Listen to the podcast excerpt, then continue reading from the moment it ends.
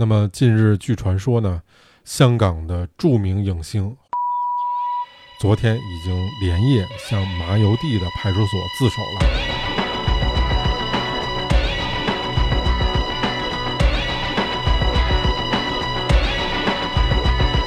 您放心，咱们一定越来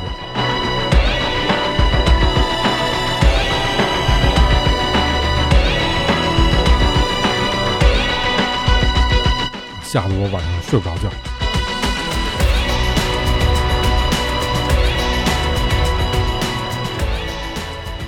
各位大家好，欢迎收听能力有限电台的信息节目，我是老崔。嗯，哎呀，这大概一个多月，我在开始我今年的旅行。我把这次旅行定义叫避孕之旅。为什么要叫避孕之旅呢？是因为今年杭州。现在这个节骨眼儿啊，正在举办这个亚运会，啊，所以 避孕啊叫避亚运，所以叫避孕之旅。这是第二次避孕哈，第一次避孕是在零八年那会儿，反正零八年跟这个二三年啊，老崔两次开展了避孕之旅，效果还是非常显著的。所以开始的时候呢，我得有一番大感谢，感谢各位好朋友哈。首先，我得感谢我这个广西的好哥们儿哈，咱们的一位好听众，呃，我临走之前送了我这一大箱广西的芒果。哎呦，我其实之前吃芒果吃的特别少，我甚至都不知道芒果有好多的品种，有大有小，这些我都不清楚。啊，这次我全闹清楚了，然后吃了一箱，呃，吃的我真是个儿搂个儿搂的，所以 啊，非常非常感谢你啊。还有就是这段时间有好多朋友就就买那个咱们的周边那衣服，哎，我再次真的是特别感谢大家哈。比如说像仙子同学，好家伙，仙子同学说了，崔，你那周边给我来十二个，我以为我听岔了呢。我说要多少？仙子说我来十二个。我说你买这么多干嘛呀？仙子说，我这个企业里面，我给他们员工一人发一件儿。这就当咱们那工作服，说这正好十二个来十二件儿，啊，特别谢谢仙子啊，还有其他的一些朋友。那我这次的旅行呢，大概是从从杭州出发，然后先去了趟江苏，从江苏呢兜了一圈儿，回来又去了南京啊，包括湖北啊，啊广西呀，然后后来又到了这个南方广州啊、顺德呀等等等等吧，去了一大堆地方。其实这一路一直在躲着台风，也不知道这个现在这月份这台风一个接一个哈，躲了第一个没没过两天，第二个又来了，反正就一路躲着台风走。因为我特别讨厌下雨，不过还好哈，躲得还算比较成功。那么现在我在我特别喜欢的一个地儿哈，泉州，刚从外面逛街回来，回来之后呢，还是按耐不住想给朋友们更新一期新的节目。之前大家听到了都是过去的老节目啊，就有的都录了都快一年了吧，啊，备播的节目啊，慢慢的把备播都消耗消耗，呃，这大概一个月左右，我觉得有好多的事儿，也想慢慢的跟大家聊一聊啊。不过在这里面，我这一路旅行呢，也有很多的咱们的听众给了我很多帮助，比如说我到哪儿问问哪儿好吃的呀什么的。啊，哪儿有好玩的呀？有什么本地人的这个特别的宝藏的地方啊？哎，大家都告诉我。比如说像保佑啊、啊健健呀、哮天兄啊等等，啊，有的给我支招，然后有的买周边什么的，真的特别感谢。啊，有好多人都嘱咐我说：“老崔，一定咱们得越来越好。”您放心，咱们一定越来越好。这个其他平台上，像小宇宙，我看这订阅量说话就突破两万了。啊挺不错的，咱们一定越来越好，放心吧，各位。另外呢，啊，在这儿也恳请大家哈，有钱的捧个钱场，没钱的咱捧个人场，啊，平常多转发转发咱们那节目，让更多的朋友听到，也不枉费我这一番辛苦哈。现在这是夜里十点半，回来再给大家录节目，然后再剪辑、再上传等等，可能又得后半夜了，啊啊。另外呢，如果大家喜欢这个周边，现在差不多也。该到穿的季节了，尤其这个北方啊，像东北地区啊，现在都得穿长袖了。南方地区呢，我估计再过个半拉月也差不多了，正式穿的时候。咱周边呢也没几件，我再重复一遍哈，周边是我能够买到的最好的材料，以及能够找到的剪裁最好的工厂做出来的，也是我给大家的一份心意。希望大家能够一定多支持我，好吗？啊，那最近也有几个小事儿想跟大家聊聊。我看其实好多朋友都给我留言哈，说老崔你聊聊这个排水这事儿呗。但是排水这事儿我确实很想聊，可是聊不了啊？为什么呢？大家也都知道原因。我看这个各个平台哈，咱无无无论是媒体还是自媒体啊，都有说这事儿的啊。比如说各种危害啊，我看这都是做这个痛心疾首。啊，哀其不幸，怒其不争状啊，都看了啊，吓得我晚上睡不着觉。呃，甚至有的情感博主啊，也在说这事儿，做一些深度解读。很显然啊，这已经不是一个科学问题了。那括号呢，就科普显得是比较无力的。所以有些人啊，不是不懂啊，只是不说话。那有些人呢，是真的不懂，因为对于真的不懂呢，你再多说，他依然不懂。或者说他装不懂，嗯，这个不重要啊，不懂就算了，就是让每个人都按照自己的方式生活吧。所以这里面这个事儿，抱歉，我就不能多说了啊。但是我可以说一些跟这事儿没关系的。就既然这个事儿危害这么大，对每一个人的身体健康有如此之大的影响，那我们应该做什么呢？我们应该采取什么防范措施呢？我反正这方面的报道和这方面的新闻。看的很少，我也刻意找了找，好像也没有。难不成就只能抢盐了吗？所以啊，我就本着我这个好奇心哈，我也搜了搜，我也找了找资料哈，问了问这个相关的明白人。我跟您说，我呢其他的本事没有，咱们这能力有限，叫的是名副其实。但是呢，我身边朋友多，我身边的朋友呢，还就真有一个专门是做这种核防治的。啊，他学的就是这个，具体这学科我就不给您累读了，我就不觉得正常人类能听得明白。但是就是这个核污染呀、核防治啊，应该怎么办？哎，他是专门学这个的。那我也跟他咨询了一下，同时呢也查了一些相关的资料，他也给了我一些信息。我这里面跟大家说一说，我估计是您不知道的。呃，为什么说咱们这个海鲜不光现在不能吃，未来不能吃，过去其实也不能吃？但是我们这么稀里糊涂呢，吃了好几十年了，目前大家有没有危害还不知道哈，现现在身体上还没显示出来。反正我这一路呢，各位都听到了，全都是沿海走的，所以说海鲜也吃了不少啊。我就当是一例子啊，看看看这个日后有没有什么巨变的反应啊，变不好变成一超人也未可知。但这例子可很有意思，你们听听哈。一九六五年到一九九一年。以前的苏联，现在的俄罗斯啊，在北太平洋就排放过这个固体的核废料，排放了多少呢？做好心理准备啊，一千五百万吨，嗯，一千五百万吨在北冰洋排放了固体核废料。这里面其中有十八座反应堆，十四艘核潜艇，三艘核破冰船，还有一千多个含有放射性废料的集装箱，直接排到了北冰洋里面。是一九六五年到一九九一年做的，这还没完啊！这还没完，安德烈耶夫湾和格雷米哈湾这些地方存放了大量的液体核废料，那么这里面其中有一些就已经泄漏或者面临要泄漏的风险。那么在一九八二年，俄罗斯在安德烈耶夫湾发生了严重的核事故。这里面有七十七万吨未经任何处理的高放射性核废水排入了巴伦支海。一九八二年，那么各位说说，这离离咱们还挺远的呢。您别着急啊，下面就跟咱有关系了。一九九三年的时候，俄罗斯在日本海投放了约七百吨的液体放射性核废料。日本海，嗯。那么这里面新闻怎么报道，或者我说的这些这么多的事件为什么没有报道，是您自己的一个判断。所以关于废水这个事儿呢，我自己的想法或者我自己的原则是这样：就是如果您觉得这件事儿已经危害到你的健康了，已经到这么重要的一个程度的时候，你最好不要听任何人讲，你自己去看看，对吧？国际原子能的这个网站上都有啊。并且还有很多的这种常见问题的解答，包括这个 ARPS 的这种排放问题啊，这个储水来自于哪里，ARPS 的系统是怎么处理的？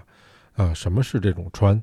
报告和监测问题等等，都在这个网站上列得清清楚楚。包括这个原子能机构也找了很多国际上的专家啊，其中一共有十一个国家的专家组成的这个专家组，这里面就包括有我们的中国的专家。所以呢，对我而言，啊，我不会人云亦云，这儿说不能吃了，那儿说不合格了，我就怎么样。我觉得这如果要是关乎我的健康，我愿意自己去看看，而且我不觉得这能花多大精力。你要是想一个小时之内你能把这事儿弄得清清楚楚，呃，有一本书叫《切尔诺贝利的夜晚》，当时我想做这个选题的时候，我把这本书又重新看了一遍，我了解到了就是这种核污染或者核排放，包括这种核泄漏可能给人体带来的问题，了解这本书写得很清楚。当然，里面着重讲的是切尔诺贝利这样的一个人类历史上。事故最严重的核泄漏问题是如何产生的？等等，我们在哔哩哔哩上面其实有两部纪录片，一部是 NSK 日本的电视台他做的一个关于这种福岛事件的一个纪录片，这个纪录片全长是三个小时，分三集，那我都看完了，应该说清清楚楚的这次事件的一个始末，最开始是怎么来的，他们做了哪些操作，包括哪些是人为问题，哪些是机械问题。然后后面他们应该怎么处理等等的这个三个小时的纪录片，还有一个纪录片也大概有三个小时。那么两部纪录片说的同一个事情，把这些都看一看，我觉得您大概就对这件事儿有一个非常清晰的了解和认识。海洋是流通的，但这个事儿的问题就是，其实中国是全世界最大的海产品的养殖国，全世界的海水养殖百分之七十的产量是来自于中国。那你想想，如果你要说太平洋的水都被污染了，海产品都不能吃了，最终的受害是谁呢？中国的这些养殖户也是最大的一个受害者。所以有人统计啊，中国海产品养殖每年大概有三万亿。前两天看过社交媒体和抖音的各位都知道哈，有一些这个卖海鲜的小夫妻或者小商贩，在平台直播的时候，就有无数的人过去谩骂他们，说你们。都说日本的海水辐射到中国来了，中国的海鲜也不能吃了。前两天啊，由于我看这样的新闻特别多，我胆儿又小，所以晚上经常做噩梦，有时候呢甚至被吓醒。那这个梦的结局啊，大概分两种，一种呢是莎士比亚式的，一种呢是契科夫式的。这梦呢又分五幕，第一幕呢基本上说的是禁止、疯抢。和所有人跟海鲜见最后一面。那第二幕呢，就是情绪高涨，打倒谁谁谁，包括面红耳赤以及和不同意见的朋友分道扬镳。那第三幕呢，就是情绪蔓延，纷纷破产。第四幕呢，是行业冲击，多少家庭痛哭流涕。最后一幕呢，是大家尝试用核桃一般大小的脑仁去琢磨了一下。最终呢，理性和情绪之间互相的交错。就在这个时候呢，以某某明星啊，以某某明星出事儿，或者某某明星的案件最终审理结果出炉，然后一顿热搜，所有人两眼一闭，一睁，一觉，全忘了。嗯，这就是我做的梦。这个梦啊，我反复做。但是为什么说它有两种结局？一种是莎士比亚的，一种是契诃夫的呢？莎士比亚的结局啊，是一般都是悲剧，大家也都知道，是这样的。尽管天空上也许还盘旋着某种正义，舞台上却已经横七竖八的躺满了尸体。契科夫的结局呢，跟莎士比亚的结局呢是相反的。结尾的时候，每个人都感到了幻灭、苦涩、心碎、失望、精疲力尽，但是每个人。都还活着。第二件事儿呢，我看这两天也有一个热议哈，这个修正案。我整个看了看呢，我就觉得，按说一个人穿什么衣服哈，就跟一个人吃什么饭一样，都是他的基本权利。您要特别不懂事儿，您非拿着猪头肉上人家回民餐馆吃饭去，我觉得自然也有人管您，对吧？也犯不着什么事儿都用警察叔叔出面，咱警察叔叔也怪累的，对不对？也不需要警察叔叔在回民饭馆那儿蹲点儿，等着那不懂事儿的人。所以呢，最近这个修正案呀，开始向这个全国的人民呢征集了意见。啊，如果你也觉得个人的穿戴自由需要被保护呢，也觉得这三十四条的第二、第三条所谓的伤害中华民族感情这个概念没法被量化执行，那么希望你在九月三十号之前呢，可以通过我在简介里面放的第一条的这个网站地址，啊，通过这个地址。向政府网站的正规渠道去表达一个公民的意愿。全国人大常委会公开征集意见的这个网址很人性化，不需要注册，不需要实名，只需要点击选择你所在的省份、职业，点进去之后呢，你就可以提交意见了。我个人认为，这个事情跟每一个人都有关系。如果我说的比较含糊，您随便搜搜。就能知道它的意义。那么近日，据传说呢，香港的著名影星黄日华，昨天已经连夜向麻油地的派出所自首了，啊，并且表示将改名，因为黄日华有可能会伤害中华民族的感情。有七十二个烈士，孔老夫子有七十二个弟子，孙悟空的魔法七十二变，我们又等到民国七十二年，岁岁年年风水都。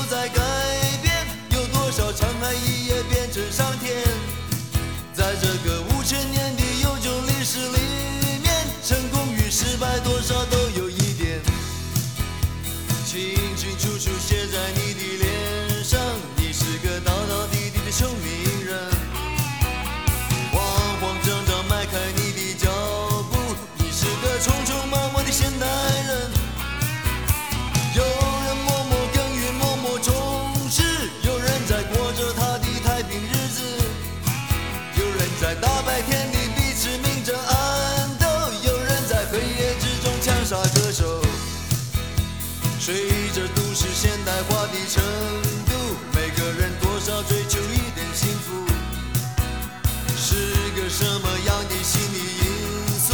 每年要吃掉一条高速公路，在西门町的天桥上面闲逛，有多少文明人在人行道上？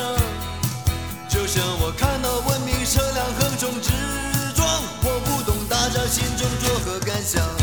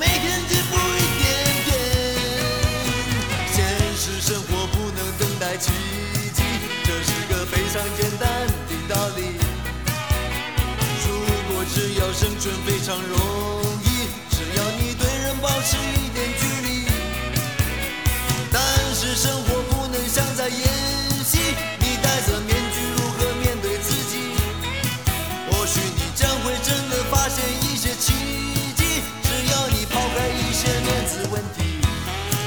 或许你将会发现人生还算美。